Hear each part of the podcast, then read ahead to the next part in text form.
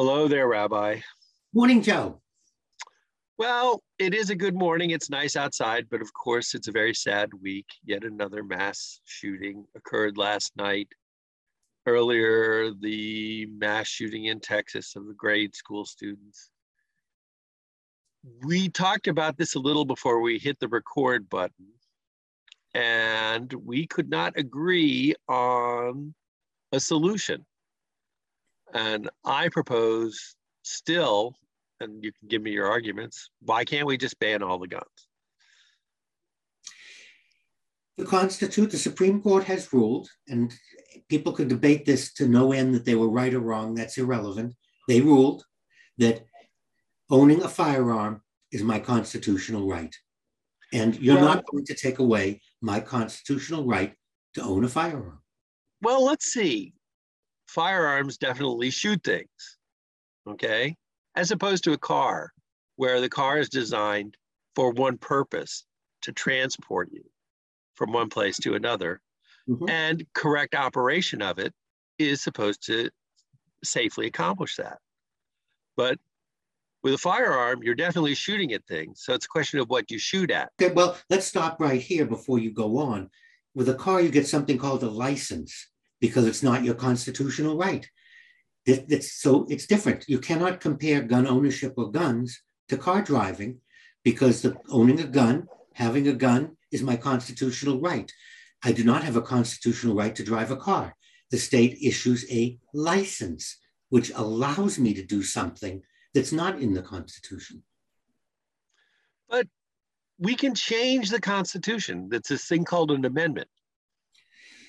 And there's such a thing as a snowball in hell. Let's see how fast that happens. But is that your argument that we, just because nobody's going to vote for it, we shouldn't even try? Yes, that is my argument because no one's going to vote for it. No one will support it. Why do you want to waste your time on something that won't work? But that was true of women's suffrage. That was true of abolishing slavery. These are all things that were enacted as efforts to stem the tide of something terrible. You know, whether it was be, having women be in charge for a while or, or not having a drink on a Saturday afternoon football game. Well, the big difference, Joe, we know with Prohibition, it created more. In fact, during Prohibition, depending on where you were, you could get a drink in 20 minutes, 30 minutes, or if you were in New Orleans, the cab driver would give you a drink. So it's only a matter of seconds. And several Canadian families made billions of dollars and are still very wealthy because of American prohibition. It went against what Americans wanted voting, slavery. Americans actually wanted those things. That's why they came to be. You have the majority of us who don't want to give up our guns. So I think there is a big difference for trying something that isn't going to work. You're not going to get my gun. But aren't you making the same argument that some people make that all drugs should be legal because there's no way you're going to stop it anyway? But again, you're talking about laws. I'm talking about the Constitution. The Constitution does not guarantee your right to use substances or to use substance. It's not a constitutional issue. You're dealing with my right as an American citizen?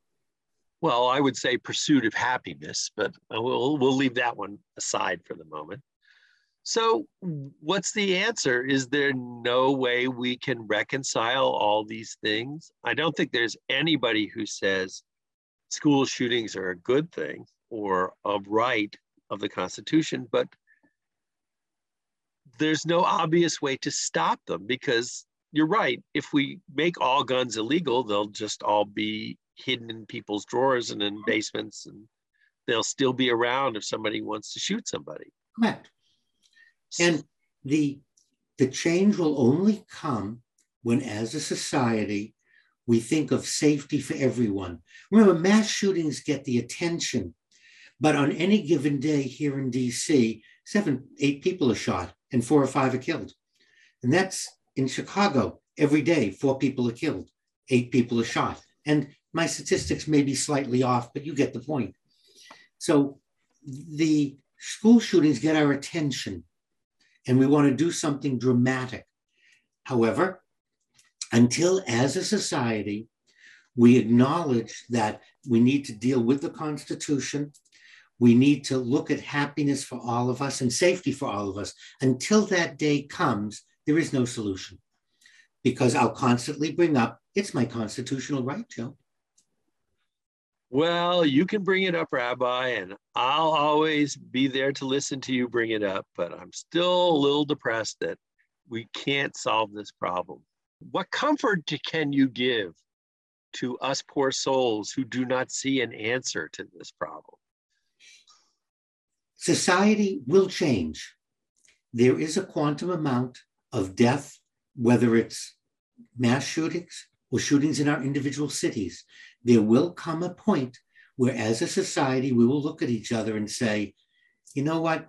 We can't tolerate this. We can't have this anymore. We now need to change the understanding of the Constitution and we have to change our laws to stop all this killing.